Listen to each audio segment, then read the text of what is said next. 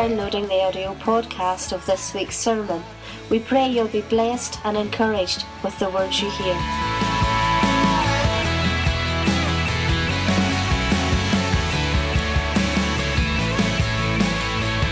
That's great. Thank you so much for uh, the warm welcome, Pastor Paul, and uh, the sense of the Holy Spirit in the room. Um, I, I usually am a bit nervous though when, I know that might sound strange because I've been many years serving the Lord in ministry and in different settings, but um, when I come to different places, it can be a little bit nerve wracking. I was preaching in a, a, church in Belfast there. I came out in cold sores. I was so nervous about meeting the people. But as I look out on your faces, I, I shouldn't have any need to worry as I share a little bit about my story and about what the Lord is doing. Um, but being nervous reminds me of a, a, a preacher years ago who was uh, asked to speak at a church he'd never been to before. Now, I've been here before, of course, but. Um, and he was really uh, stumbling a little bit over his message. And he thought, this isn't going very well. And then he heard in the congregation, hallelujah. And he thought, I'll give it a little bit. You know, he got encouraged and he, he started motoring a bit. And then he heard a few minutes later another hallelujah, and he thought, oh, praise God, somebody's getting something. So he, he really talked for ages. And then when the meeting was over, um, he uh, was kind of feeling good about himself. He went to the end of the church at the door to shake hands, and this man was coming through, and he said, I just want to stop you there and I want to thank you. I was getting stuck in what I was saying, I was so nervous. Uh, but I heard you shouting hallelujah from the back, and it really gave me the unction to, to keep going and preach a, a much longer sermon. He said, I wasn't saying hallelujah, I was saying that'll do you. and uh, so, uh, if I hear any that'll do yous tonight, I'll, I'll kind of try and get the hint. Um, I've been told the water on the left is mine, so I'll um, so, where to start? I suppose I'll just say um, a little bit about myself and then give you my background and then tell you what I'm, what I'm involved with at the moment.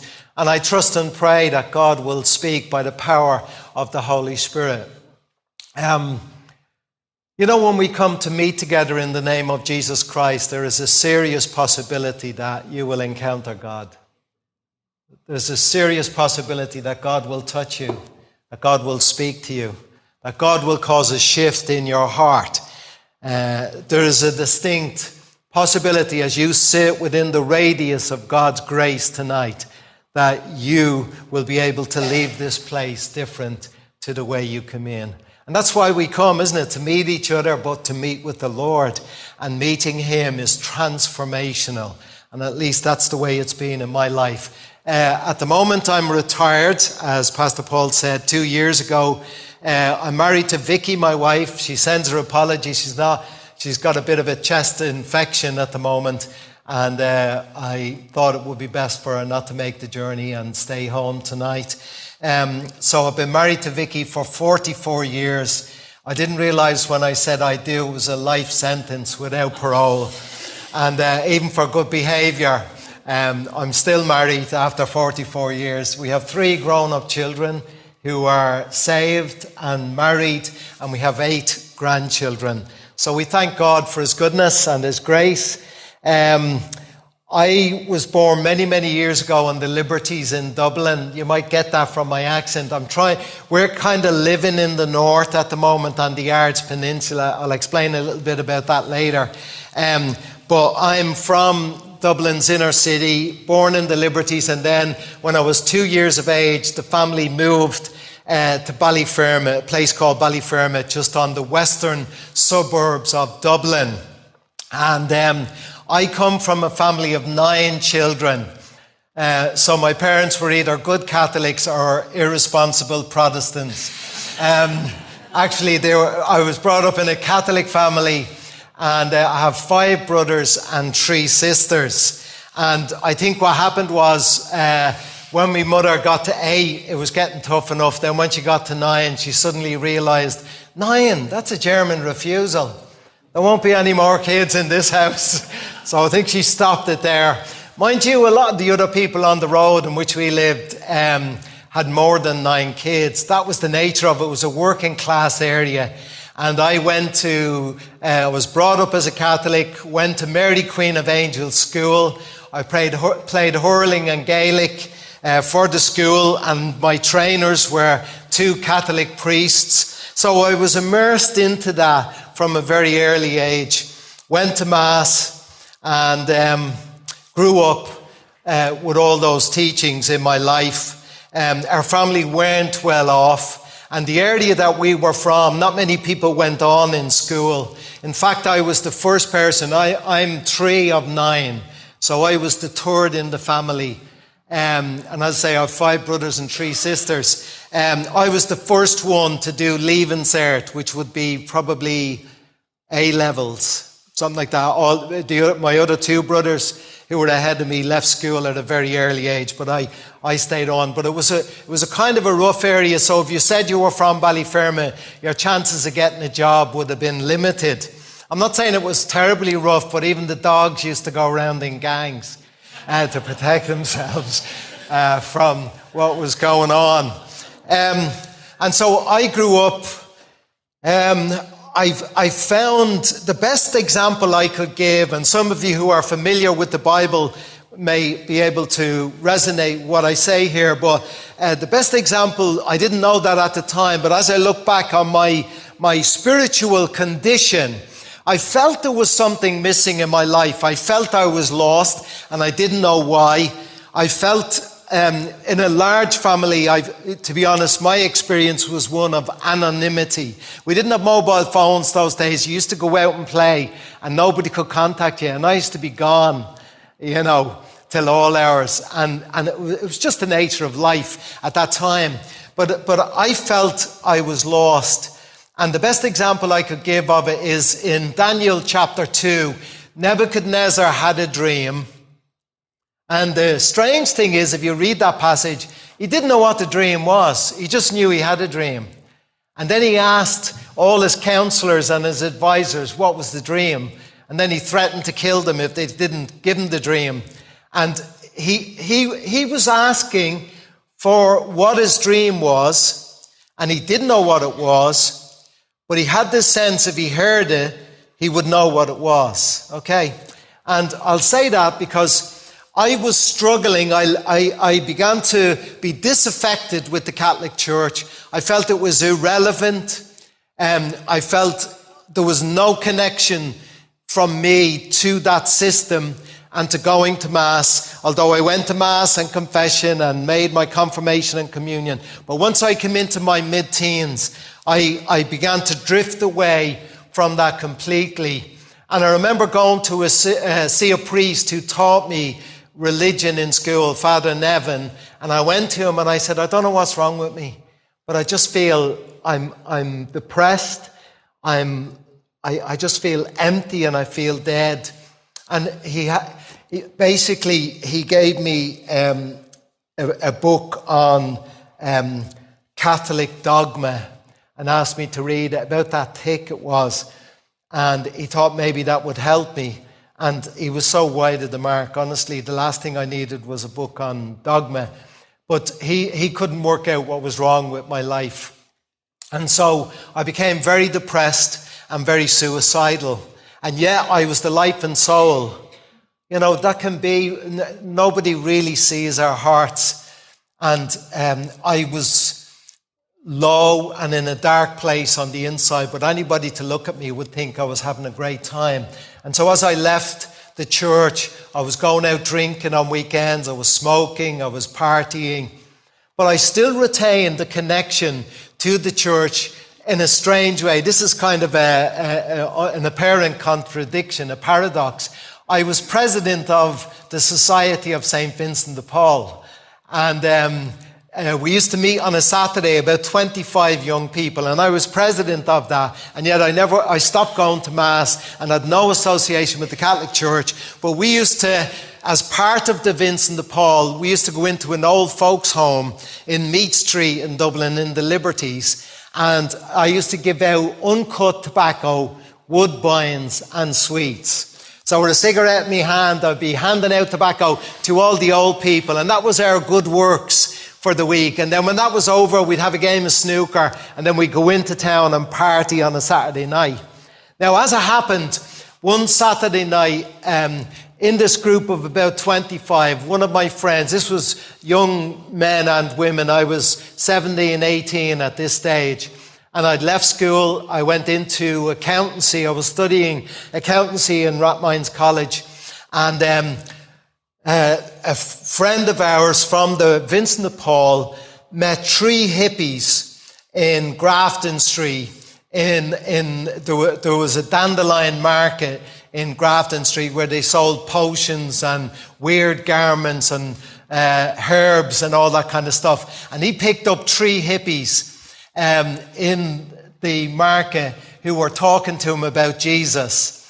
And he brought them up to Meath Street to the Vincent de Paul and sat them. Was three sisters from County Mayo. And um, they, they were in the hippie movement at that time in the early 70s. And um, he brought them back to the club. And we were, had come back from the old folks' home. And we'd normally have a cup of tea and play a game of pool and snooker in the, in the youth centre. And then we would head into town on the bus and go out for the night. And so these three girls come in, we're talking about Jesus. And uh, uh, some people gathered to have this conversation and have this debate. And I thought, I'm not really interested. So I went into the back room and I was playing snooker for about an hour or an hour and a half because this was about five o'clock. We didn't go into town until much later. And I came back into the room an hour and a half, two hours later, and they were still talking about Jesus. And I thought, how can you talk about Jesus for two hours? Who does that? You know, I just knew about Jesus. He came into the world. He died on the cross. What else is there to know? What else is there to say? And this piqued my interest. I couldn't believe they were still talking about Jesus two hours later. And I sat in at the end of this conversation, and then the girl said, There's a meeting on in the city centre. Would anyone like to go? And I said, Yeah, I'd be interested. I can't believe that you're talking about Jesus. I need to find out what's, what's this buzz you're getting about Jesus. So, myself and about four or five of the others, the rest of them went off their own way. But I went into the Apostolic Church in Pearse Street in Dublin. And it was in September 1973. That's a long time ago if you did the maths. And um, it was just before I was 19. And I went in there, Pastor David Weir, a Welshman, was the pastor. There was about 15 people in the meeting. And I want to say this to some of you here. The numbers made no difference to me. The numbers made no difference. I went into that meeting with, you know, four or five of my friends and sat in the room and there was mostly older people in there. If, if there was 15 people there and we probably made it up to about 20. And uh, I can remember the man that was preaching, his name was Tom Jones. Now, he didn't preach on Delilah, in case you're thinking that.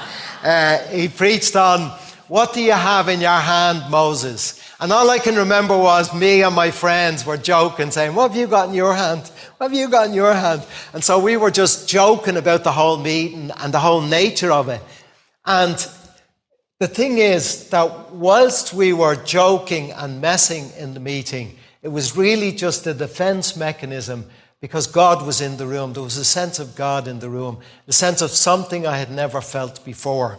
After the meeting, the pastor tried to witness to us. And here's the irony as well, because, you know, for those of you who share your faith, sometimes um, you get a reaction that you can't quite make out.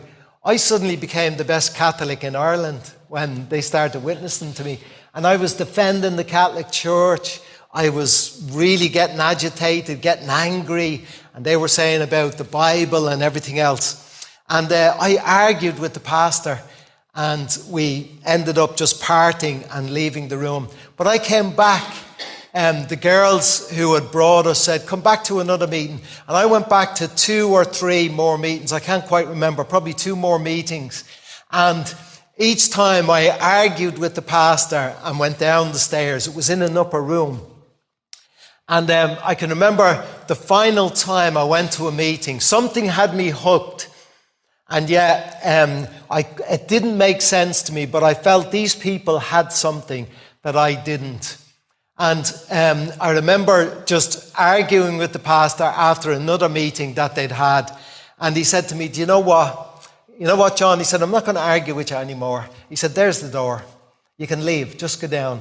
Uh, he said, You know, uh, no more arguments. You either uh, receive Jesus Christ, make a decision, or you go out that door. And when he said that to me, I just stopped. I froze in that moment. And I realized I was kind of enjoying the arguments and keeping it going, but I didn't want to walk out of that building. And so I said, I need Jesus Christ in my life. And so I went into the room, uh, the back room, that's the way it was done in those days. and I knelt down and I prayed the sinner's prayer.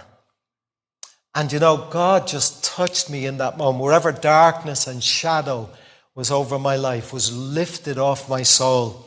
Now, I was still smoking then, so I went home on the bus, but I went upstairs. I was upstairs for two reasons. One, to have a cigarette, and the other one, because I felt so good. I had to go upstairs because I was lifted in myself, and uh, it was fantastic. I went home to my family, and I thought, they're all going to get saved.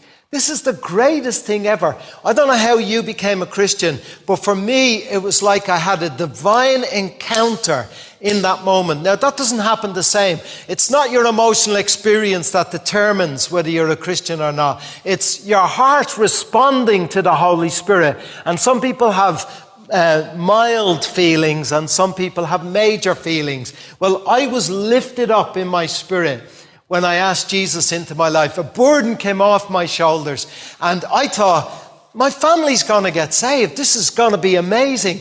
And I went home to the family, and they were all watching TV back in those days. There was no laptops, iPads, mobile phones. Everybody had to be around the one TV.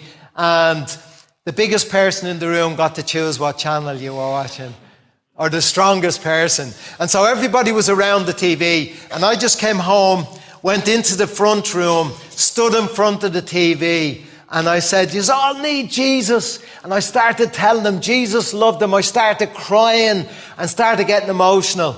And I thought they were all going to cry out to God. Instead, they said, Ma, he's having a nervous breakdown. Get him out of the TV. He's blocking the TV. Can't, we can't listen to the program. And um, that was a major shock to me. Did that happen to you? In my family.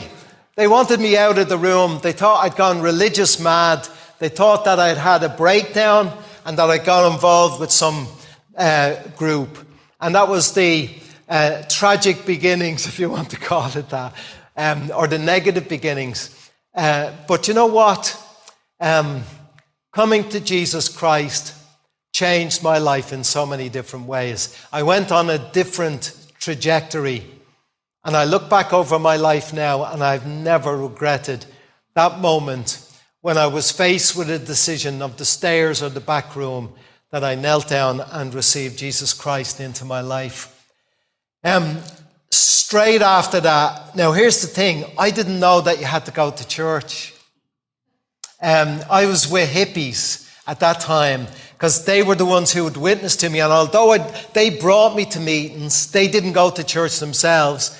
Uh, it sounds a little bit hypocritical, doesn't it? They thought, let's bring him somewhere where he'll hear a Pentecostal preacher. And I got saved in the Apostolic Church, but I didn't know you had to go to church. So I, I just read my Bible uh, at home, and I used to call over to different people who I knew were Christians, and I'd open the Bible and we'd have conversations about it. And it was like that for two years in my life. And some of my friends came to Christ. Uh, on the street where I was, I was witnessing in the Vincent de Paul. I turned it into a Christian meeting. And about 20 of my friends came to Jesus Christ. Some of my neighbors on the street came to the Lord. Some of my friends. And what I did if they got on the street, if they wanted uh, Jesus, I bring them into the house, upstairs, kneel them at the bed and say that prayer, will you?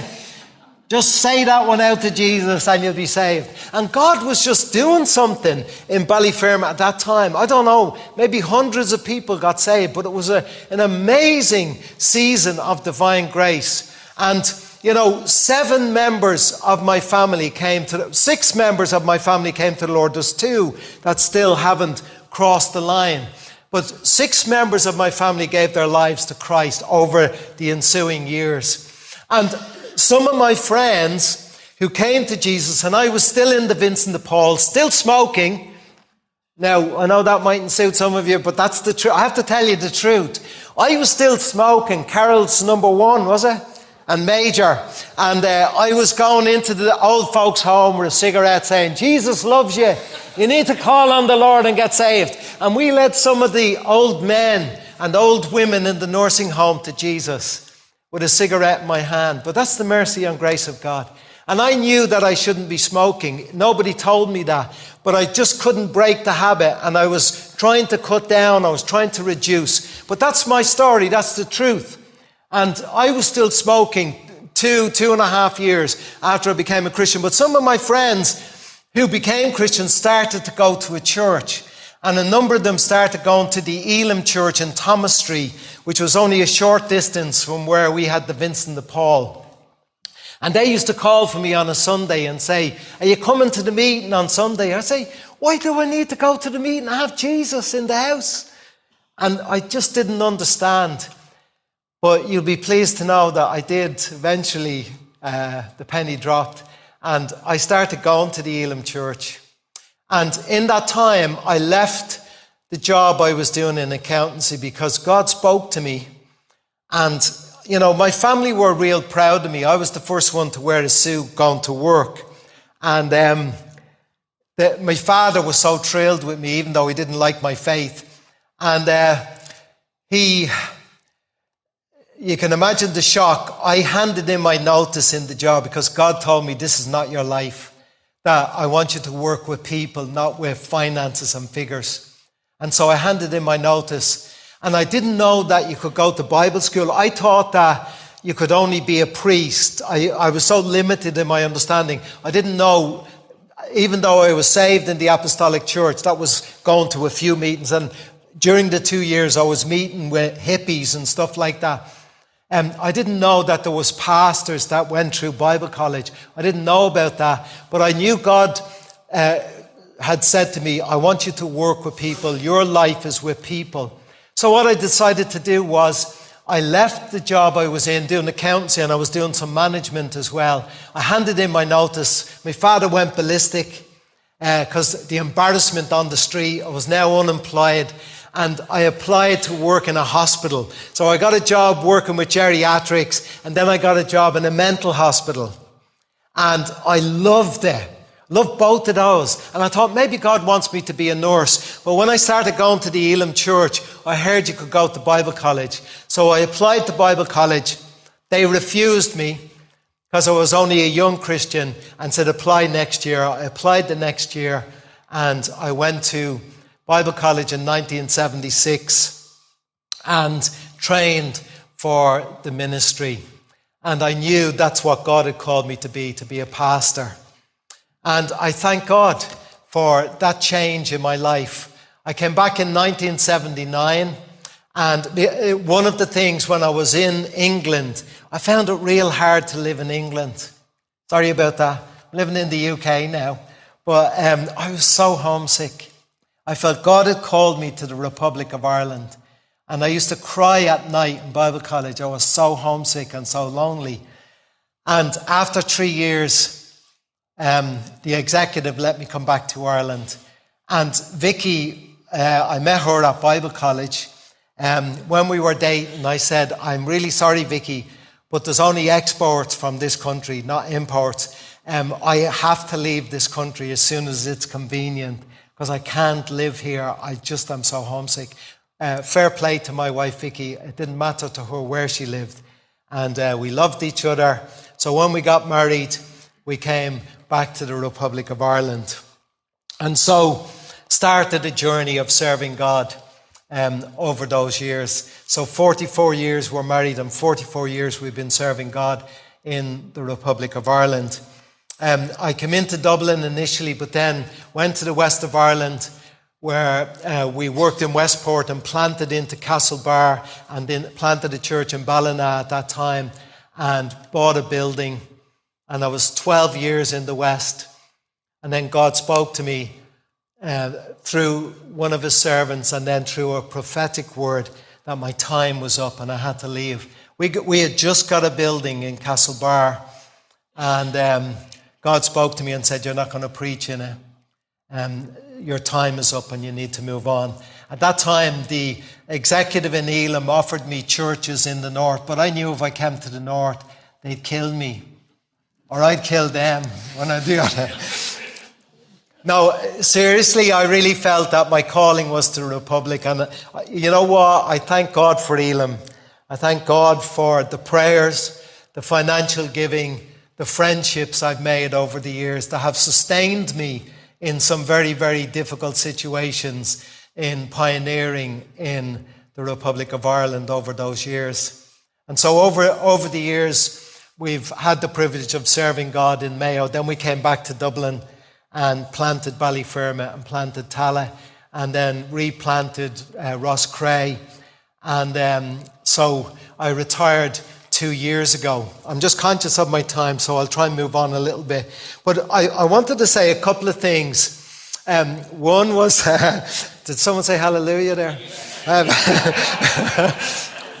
uh, a couple of things. I want to say about my parents first before I just come and, and say just about my illness. But um, you know, my parents, my father didn't go to Mass. He didn't believe in God. He was brought up a Catholic. And he went mad when I became a Christian. And he used to say, Go on, give your money to Paisley. I used to put posters up in the, in the house and he'd pull them down and tear them and throw them in the bin. Um, when two of my younger brothers came to the Lord, my father bet them up. He wouldn't beat me up because I was 19, 20, but they were 13 and 14. And, you know, the family, there was just chaos in the family with the gospel. And, you know, um, when my father used to come down to Mayo to visit me, um, and he would go to the pub. And so he was so embarrassed that I was a pastor. He used to say he had eight children. Um, when he was in Dublin, uh, meeting in the pub or meeting other people, he never said he had me. When he was in Mayo, he said, um, he had, when people asked him why he was down in Mayo, he said he had a son living and working in Mayo. And they used to say, Oh, what does he do? Maybe we'll know him. And, and a few times, he, when he was visiting my house, he'd come back to the house for the phone number. He said, There's a number there. I was talking to one of the fellas uh, uh, down in the pub and he asked me, What did you do? I told him you were an electrician. And he said, Where did you work? I told him you were unemployed. He said, If you ring that number tomorrow, there's a few jobs he'll give you on, a, on some, and then a carpenter. But my father just was so embarrassed about the gospel. And to be honest, it impacted me greatly. Um, but the thing is this I prayed for my father and mother every single day, even though they my father particularly was resistant to the gospel. I want to say this to encourage some of you tonight that um, in 19, 25 years I was a Christian, and um, my father took ill in 1998, and he had a heart attack and was taken into hospital. And I had a brother had a brother who worked in the army for 15 years. He used to do border patrols during the Troubles. He was a sergeant working out of Dundalk. And he became a Christian. And he was in London then at that time. And I rang him and I said, Val, Daddy Mac is dying. I said, we really need to get prayer going because he's, he, I really feel, you know, he's seriously ill and we don't know what's going to happen. So my brother said he would come over, he would fly over. I had, a, I had a, an evangelist over with me, an Irishman from Mayo who was living in America. I used to get him over and preach, and he was with me at the time. And I asked him, would he come to the hospital to speak to my father? And so he came to the hospital with me. And my father had had a heart attack, and he was sitting at the side of the bed on a drip. And I went in with this man, Frank, to speak to my dad. And I said, Dad, I love you. And I don't want to, I want you to go to the same place I'm going. And Frank shared his testimony. And to cut a long story short, Frank said to me, Father, would you like to ask Jesus into your life? And my father said, Yeah, I would. And then um, Frank said, Would you like me to pull the curtains around the bed? And my father, the macho man that he is, said, No, leave the curtain. And in that moment, sitting at the bed, my father called out audibly upon Jesus Christ for salvation. Never give up praying. God answers prayer. My brother came onto the ward maybe about a half an hour later, and I grabbed him at the door and I said, Val, hallelujah. Daddy Mac is, that's what we used to call him, Daddy Mac, has just asked Jesus to save him.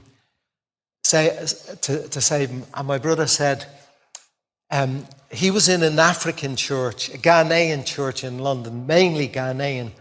He said, When I was leaving the church, I asked him to pray for Daddy Mac.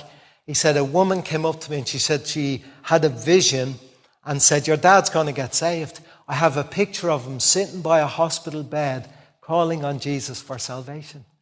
My brother said, He's after doing it right there. Isn't that amazing? The Holy Spirit just working in that situation. Two years later, my father died. He was ill for two years. I used to give him the Gaither Trio videos and stuff like that. And when he died, the family had a meeting, and some of my older brothers, um, and uh, my dad died, and I said, We're going to give him a Christian burial. And my oldest brother, who's an atheist, said, No, you got to him when he was weak and, and uh, uh, weak in his mind and body. He's going to have a Catholic funeral. And we had a bit of a dispute at that time because they wanted to put rosary beads in his hand. I said, He never had rosary beads when he was alive. You're not going to put them in his hand now. You'll put a Bible in his hand. And if he has to get buried through the Catholic Church, fine. Whatever happens to his body doesn't matter to me. But you're not going to stick rosary beads in his hand in the name of Jesus. So uh, they agreed to stick a Bible in his hand. He got buried through the Catholic Church, but a couple of my brothers got together and said, at the time they weren't all saved, uh, they said, We don't want this. Li-. They, they forbade me to say anything at his funeral um, because they were afraid I would get Pentecostal. Do you know what I mean? And so, again, that deeply affected me. But these are the things that happen. I'm just being honest with you. And so I had to attend a Catholic funeral with my father, and I wasn't allowed to say anything at the funeral because members of my family were saying, I'll have workmates there. You're an embarrassment with your Jesus stuff. But I knew that my father had given his life to the Lord. My mother gave her life to the Lord some years before that. Um, on the way, I was bringing her to a meeting, and we were talking about God. And I said, Ma, would you have to go to the meeting? Would you like to have Jesus in your life now? She said, I would. So I said, let's pull in on the side of the road. So in the darkness on that night, I led my mother in a word of prayer and she gave her life to Jesus. And when we planted the church in Ballyfermot, she was first in the door. And when we were leaving Ballyfermot to plant into Tallaght, she said, Can I come with you? I said, No, Ma, you live in Ballyfermot. You need to stay in Ballyfermot. And so my father died in 2000 and my mother died in 2010. But I'm delighted that God answers prayer. And, you know, when we pray and call upon his name, um, he hears our cry. Hallelujah. Um, just, yeah, I, I want to just say as well, I'll talk fast. Is that all right? So I can get more. yeah. um, I do want to give a word of thanks. I know it's a bit late in the day. It's February 2023, but I was seriously ill in 21 when I was retiring, and um, I, I got COVID. And myself and my wife had bought a holiday home in Cloughey uh, on the Ards Peninsula. We'd sold the flat that we were sharing with our son, and with the proceeds, got a property there. And we were up there for a week, and I took ill, and I was taken, I just took seriously ill. And I've never had kind of any major problems in my life, health wise. Um, but I, I, took seriously ill and just uh, went downhill over a period of about five, six days. And they rang for an ambulance, but I was waiting five hours on an ambulance. And when my wife rang, they said it'll be another four hours. Just throw him in the car. And I was brought into A and E, and I was at death's door. Seriously, um, I was in hospital for about a month, and then I was months recovering after that. And you know, um, they were talking about putting me into an induced coma. I had little or no breathing capacity, and I was dead on the bed, um, unable, uh, just completely incapacitated whatever it was that afflicted me, uh, I'd never experienced the like of it before. And um, I know that all the churches were praying for me, and I want to just say thank you for your prayers and for your intercession and for the love and, and, and the, the warmth and the support that my wife and I felt at that time when it seemed that Jesus was wanting me to come home. Um, I was still the pastor of the church in Tallaght, and when I got out of hospital, uh, it took me about two, three months to recuperate. And when I was fit enough, I went back to the church and um, you'll understand when I say this, because this is an Irishism, isn't it? I rebuked him. I said, Because of your prayers, I'm still here. I could have been in heaven now if it wasn't for you praying. But you've prayed me from the threshold of heaven to bring me back to this place. For goodness sake, what sort of love is that to have for your pastor?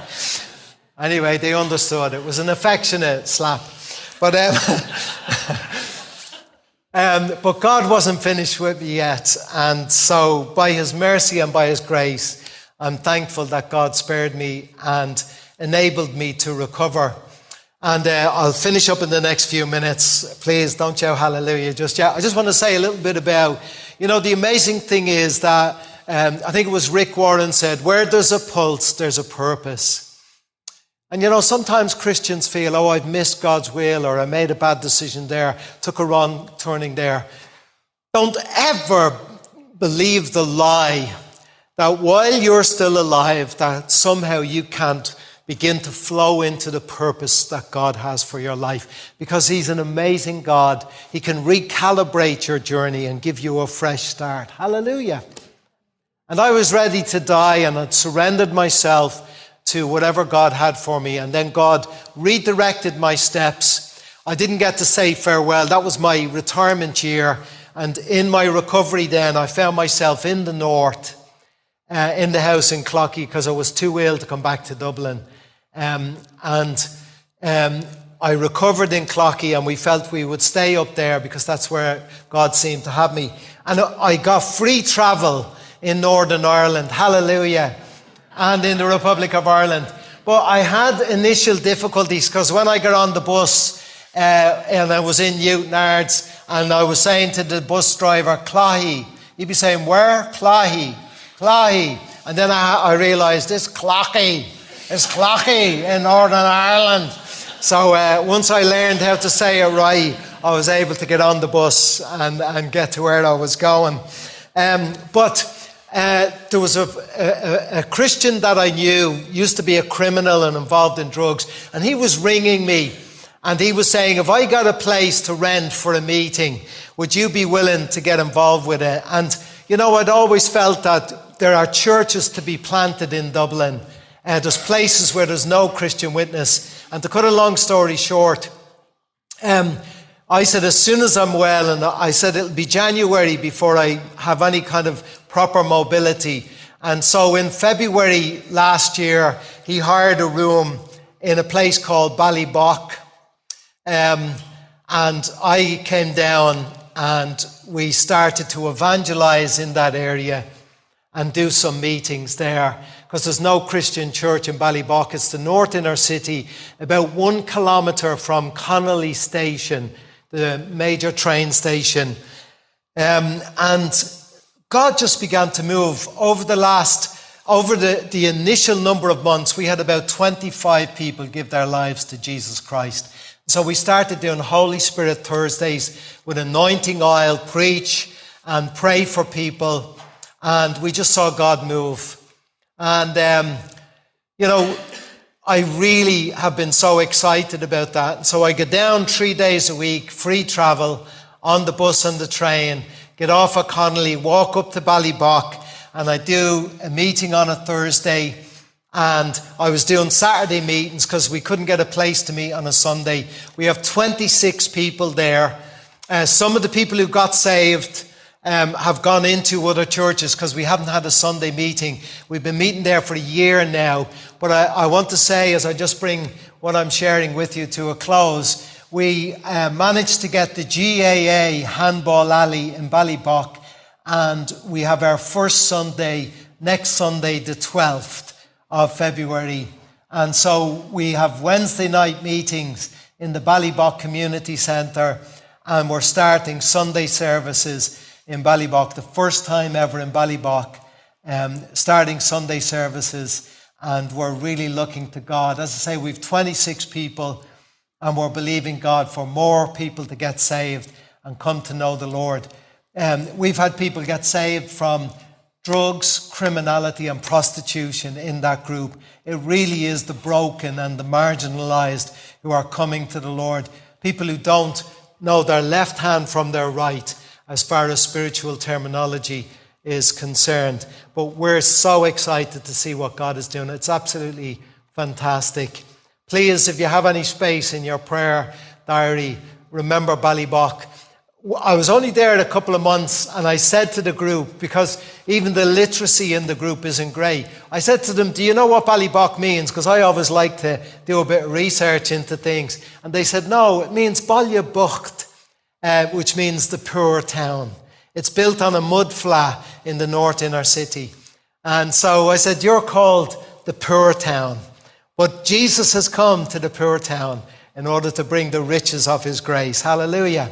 And so, uh, where I am at the moment, I thought I was retiring and going to have an easy life looking at the sun setting over Strangford Lough on the Ards Peninsula. Instead, I still have one foot in the Republic and one foot in the nor- north of Ireland. But we have many friends north of the border because of the grace and mercy of the Lord.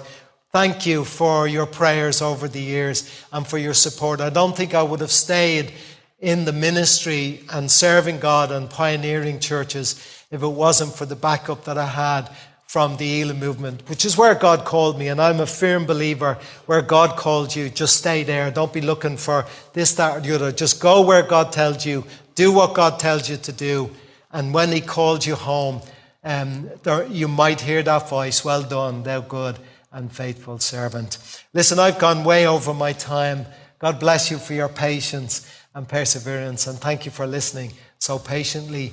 I hope and pray that what I've shared with you tonight, if you don't know Jesus Christ, that it will have moved you closer to an understanding that He came into the world to save people like you and me. I was lost and marginalized, anonymous, and uh, had no idea, like Nebuchadnezzar, what the, I didn't know what life was about.